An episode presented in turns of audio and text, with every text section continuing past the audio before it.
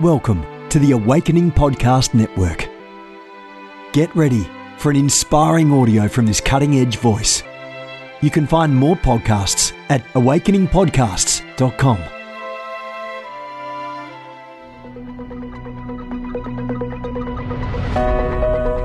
Welcome to the Jennifer LeClaire Show. I'm interviewing some awesome guests and sharing personal insights along the way to stir your faith. Hope you enjoy it.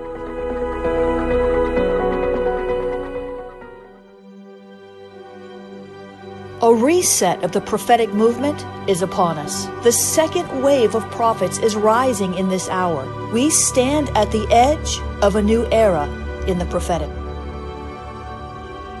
We're gathering the international prophetic community at the Global Prophetic Center, a hub for prophetic training, prophetic labs, summits, networks, and lighthouses.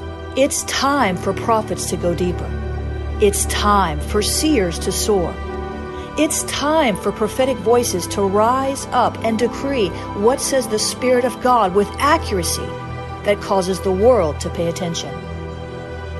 The Global Prophetic Center offers proven prophetic systems and structures to equip you to walk worthy of your calling and to prophesy with precision, boldness, diplomacy, and wisdom. Get hands on training and mentoring in a safe environment that breeds true prophetic community and learning. Receive impartation and activation. Sharpen your gift and avoid prophetic pitfalls. Get commissioned. Get networked. Get sent out with the word of the Lord in your mouth and the confidence to release it. Begin your journey today by applying at globalpropheticcenter.com. Right, well, let's dive into the first lesson. I hoped to get to this yesterday, but we went so much deeper on the high tide concept, and that was so much fun. You know, the problem with it is, is that I can just, just, just wind me up, and I can talk about the prophetic forever and ever and ever. And so I can go off on many different bunny trails. I can expound by the Spirit of God. It's one of my absolute favorite things to do is to teach on the prophetic. And so we're going to get into this uh, tonight on prophetic protocols. Now, some people would tell you, oh, we don't need prophetic protocols. I don't know why you want to put restrictions on the prophets. These are not my words. The Bible says, Paul said, do all things decently and in order. And so we need protocols, otherwise, people don't know where the boundaries are. And so protocols are for safe, effective, prophetic ministry. And, you know, at the Apostolic Council of Prophetic Elders, a board on which I sit with Cindy Jacobs and Bishop Bill Hamon and James Goll and Jane Hamon, those types, um, Cindy said last year that we need to re well take another look or reteach teach again the prophetic protocols that you know when bishop Hamon and the early pioneers of the prophetic movement came about there were all kinds of protocols. And i think perhaps some thought too many too strict but we have to understand they were birthing a thing and they didn't want the baby to get thrown out with the bathwater. There was so many people that were rejecting the prophetic movement that without a lot of guidance, people would easily go astray and then offend half the body of Christ. But now, what's happened is a new generation of prophets are rising up, but they've not been taught some of the fundamental protocols that we all grew up with. You know, I'm coming, I'm sort of, you know, in between Cindy Jacobs and that younger uh, millennial generation. So I'm right in the middle. I'm Gen X, and so I was, I was, I learned this from the people who uh, went before me, but a lot of those who are coming after me haven't learned any protocols, and so or not many. So I wrote a book, and I'm going to teach you a little bit out of the book uh, right now i'm going to give you three of the prophetic protocols and then you know as i answer q&a and, and weave through different topics i'll probably mention a few more. I have 101 of them. Oh you're going to freak out. Ah it's too many. They don't all apply to every situation. The book is called prophetic protocols and ethics a handbook for accurate prophetic operations. So we want to do and represent we want to do prophetic ministry accurately and we want to represent Jesus rightly. And so if you portend, if you choose to actually prophesy and speak in the name of the Lord, I mean, you're speaking Thus say the Lord. Even if you're not saying that, you are speaking on behalf of God. You are saying that the words coming out of your mouth are the words that came out of his mouth. And you better commit to accuracy. As a matter of fact, that's one of the protocols in the book is committing to accuracy. So not every protocol applies to every situation. There are different protocols for you know um, dealing with leaders. There's different protocols when you're in different cultures. There's different protocols depending on whether you're uh, operating in the gift or the uh, office. There's different protocols that will relate to you if you've got a word of judgment a word of correction. And so it's not as if they're these are these are like sort of situational ethics have you ever heard of that situational ethics, uh, where you learn about how to respond rightly in different contexts and different situations? And so that's what the book is about. And it's really critical, I, I'm telling you, because I'm seeing so much and so many other elders in the prophetic, seeing so much out there that is just it's it's it's off or it's it's it's a good word, but it was delivered in a wrong way. There's no diplomacy. There's no love in it. It's just some of this is harsh. Some of it is not even God. And so uh, we're going to get into just a few of these, and you can get a copy of that book. It's on Kindle on Amazon, um, but hopefully by the time you watch this video, it'll be in paperback in Amazon. I have the copies in my hand, so if you can't find it anywhere else, go to my website at jenniferleclaire.org and find it there. Uh, so let's get into this then. Now you've got the preface, you've got the reason, you've got the understanding for the protocols. And I'm going to try to keep this a little shorter in this first section so we can get on to another one. But guys, I'm telling if you're operating a prophetic ministry, I'm not just saying this because I wrote it. You need this book. You need to get the book now. Seriously, you need to just order it or pre-order it or put it on backstock, do something, get it in your hands because you can lose credibility uh, by operating outside the boundaries that are accepted in the prophetical ministry. Prophetical, prophetical, prophetical, prophetic ministry. It'd be as if a doctor went rogue and just started practicing all these, um, you know, surgeries that were not approved by the FDA. Then they lost their credibility with their peers. You know, and, and and I don't pretend to have all the answers or to know all the rules, but these are things in the book that I've been taught. And here's here's a few. Let's get into this. I told you just wind me up and I can talk, go, talk and talk and talk and talk. All right. So do, we're going to talk about a do. Let's see if I have a don't. I have a do, I have a don't, I have two don'ts and a do. The books are the book is full of do's and don'ts. So it's not just don'ts, it's do's. All right. Do share the revelation in the right timing. Do share the revelation in the right timing. So you may have heard it said, timing is everything. And that can be especially true in prophetic ministry. So a right word released at the wrong time may not be received well at all, or it may be rejected fervently. Ecclesiastes 3 1 says there's a time for every matter, every purpose under heaven. Guess what? That includes prophecy. Okay. And if you've ever had to give bad news to someone, you know the importance of timing. I mean, if you can help it, you don't want to give bad news to somebody who's already having a really bad day. And that's because, you know, their perspective uh, could be clouded and it may just take them into a tailspin. Now, really, there's never a good time for bad news, but you understand what I'm saying. I mean, guys, you want to ask your girl to marry you at the right time, right? Not when she's distracted, mad at her mother, you know, angry with her employer, she just got fired, whatever that's not the most receptive time. You know, it's not the time she's going to be most receptive. You know, come on, wives, you know, you don't want to tell your husband bad news when he's already had a really rotten day at work. He came home already ruffled. That's not the time to tell him that the plumbing needs repaired. Do you understand? So there's a timing. There's a timing. Timing is critical. In the prophetic, sometimes you have to be patient and wait for the right time to deliver a prophetic revelation. A time when a person seems ready to receive it. Does that make sense? If they're not gonna, if not able to receive it, don't waste the opportunity because they might, you might never get another opportunity. They might write it off. You know, you, it, you gotta, you gotta use the wisdom of the Lord. Timing can be both a science and an art. So ask the Holy Spirit about the timing to release important prophecies, dreams, visions, encounters wait you, you, know i used to be called when i was a journalist they called me the good timing girl because i had good rhythm good timing good transitions in my writing it's the same way with the prophesying got to be right on time You don't want to be late either, right? You won't be late. If you're late, you you you know you you told them too late, and now the word is already you know it's too late. right? It's too late. Proverbs fifteen twenty three. A word spoken in due season, how good it is. So you want to speak your prophecies in due in due season. Proverbs, uh, uh, another one says, um, you, you could reverse it, in other words, to say a word spoken out of season, how bad it is. And you can release a good word at a bad time and have terrible results.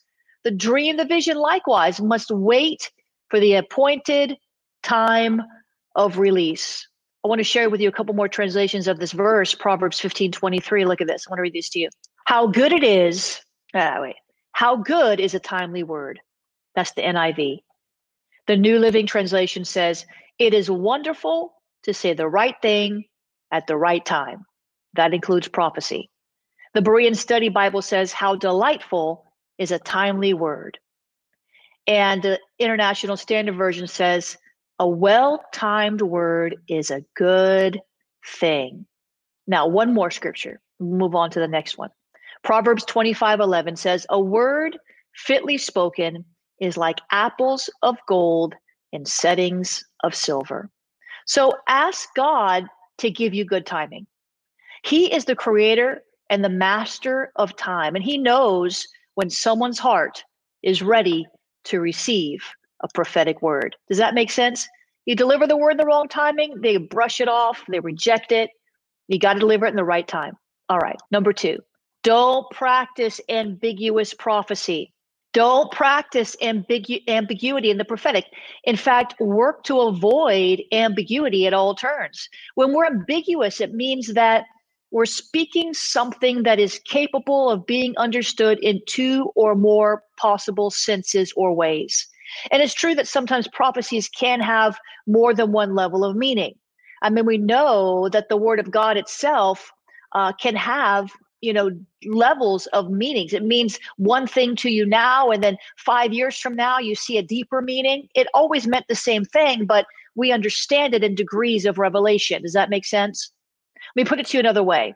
Don't offer prophetic words that are mystical super spiritual or so ambiguous that it leaves someone confused they came for a word and now they walked off more confused than when they came to the prayer line so God, 1 Corinthians 14 33, God is not the author of confusion, but of peace. And the Holy Spirit may speak at times in parables, he can do that, but he has the capability to speak expressly. So we don't want to leave somebody so confused that they're just, you know, discouraged. Personal prophecy, listen, personal prophecy that intends to edify, comfort, and exhort needs to be plain, not cloaked in oh spooky, spooky, mysterious language that leaves the person with several potential interpretations. They don't know what it means. They don't know how to uh, apply it. They might as well just stick it on a shelf and maybe one day they'll figure it out. That's not the thrust of our ministry. We want people to be encouraged. We want them to know what God is saying, or at least know in part, right? We don't want to, we don't, we want, we want people to walk away edified, not exasperated, exhorted, not irritated, you know, comforted, not confused. An ambiguous prophetic word is one that's obscure, it's indistinguishable, it's inexplicable. And most true prophecy is not ambiguous, though it may be parabolic. But remember, when Jesus spoke in parables, he intended his disciples to understand what he was talking about. Matthew 13, 11. Jesus told them, It has been given to you to know the mysteries of the kingdom of heaven, but to them it has not been given. All right, let's do one more of these before we move on to the next uh, the next section of our teaching. Number three, don't move. Be now understand that in the book we've got a lot of deeper protocols, but because I don't know what level you're on, I don't want to give you the protocols for prophets. If you're not a prophet, because you'll be like, Phew. so I'm just giving you a taste.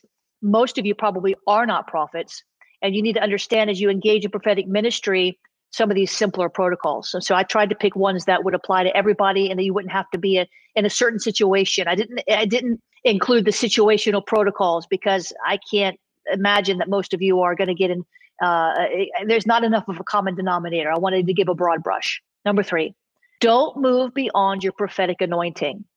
Uh, don't move beyond your prophetic anointing. For example, if you're not a fivefold prophet, listen, if you're not a fivefold prophet, please do not practice giving people directional words, highly, highly directional words. You're going to move to California next week. Don't do that in a personal prophecy setting. In a personal prophecy setting, stick with edification, exhortation, and comfort. 1 Corinthians 14 3. Let's look at the Passion translation of that. Let's look at the Passion translation of that. But when someone prophesies, he speaks to encourage people, to build them up, and to bring them comfort. The anointing on a believer to prophesy works within these bounds. Now, if you're a prophet, you can prophesy highly directional words. And I've got two or three protocols about that in the book. So the prophet's anointing does extend to include weightier words for individuals, churches, regions, and nations, including directional words, and at times, even words of rebuke. I feel like rebuking somebody now. Can I rebuke? I'm just kidding. if you're not a seasoned prophet, you should really avoid highly directional words that could take someone's life off course. You're responsible for your utterance. And I'm not saying that never, never, never, never, never can God use you to give a directional word. I'm just saying it's not in the bounds of the simple gift. So if you're not a prophet, God's probably not going to use you, at least not very often, to prophesy that way. You're responsible to the Lord for your utterance. You speak it in His name. And we don't want to overthink it. That's another protocol. Don't overthink it. But we don't also don't want it to be uh, presumptuous. All right. God's grace is sufficient for every believer to move in the simple gift of prophecy. That means you, you can prophesy. But trespassing into a fivefold office for which you're not anointed can really cause a lot of trouble. The anointing is to serve others. The grace is for you to operate in the anointing.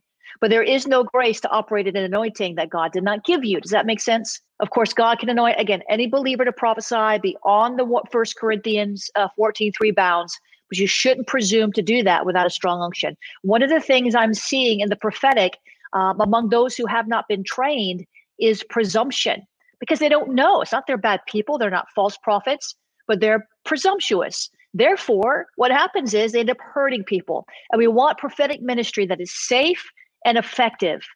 If it's effective but not safe, it's not a good way to practice prophetic. Okay. And so, again, get this book, it's called Prophetic Ethics and Pro- uh, Prophetic Protocols in Ethics. There's some other ones out there that are called prophetic protocols. There's one in particular. I'm not going to name a name, but just please be careful who you're learning from. Uh, there's a few out there, and I don't know all of them, but there's one in particular uh, that's very similarly titled to mine, and it's just uh, not it's not accurate. So please be careful. And uh, when you're you know find reputable people to learn from. Uh, you can take our School of the Prophetic. School of the Prophetic. It's at schoolofthespirit.tv, the School of the Seers, School of Prayer and Intercession. It's all there for you. Amen. Thanks for listening to this podcast. You can visit me online at jenniferleclaire.org or sow into Operation Liberation, our missions arm, at jenniferleclaire.org slash missions.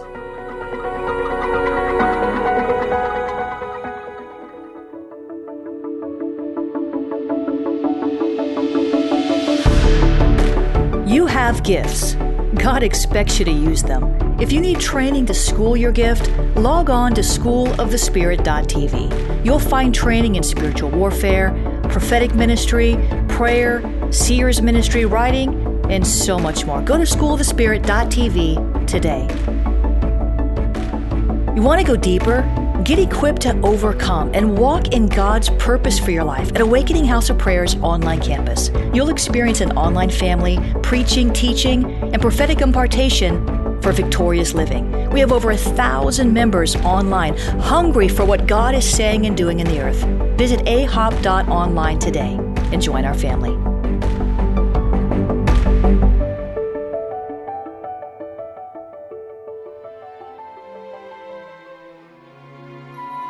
This has been a production of the Awakening Podcast Network. Jennifer LeClaire is the founder and owner of APN.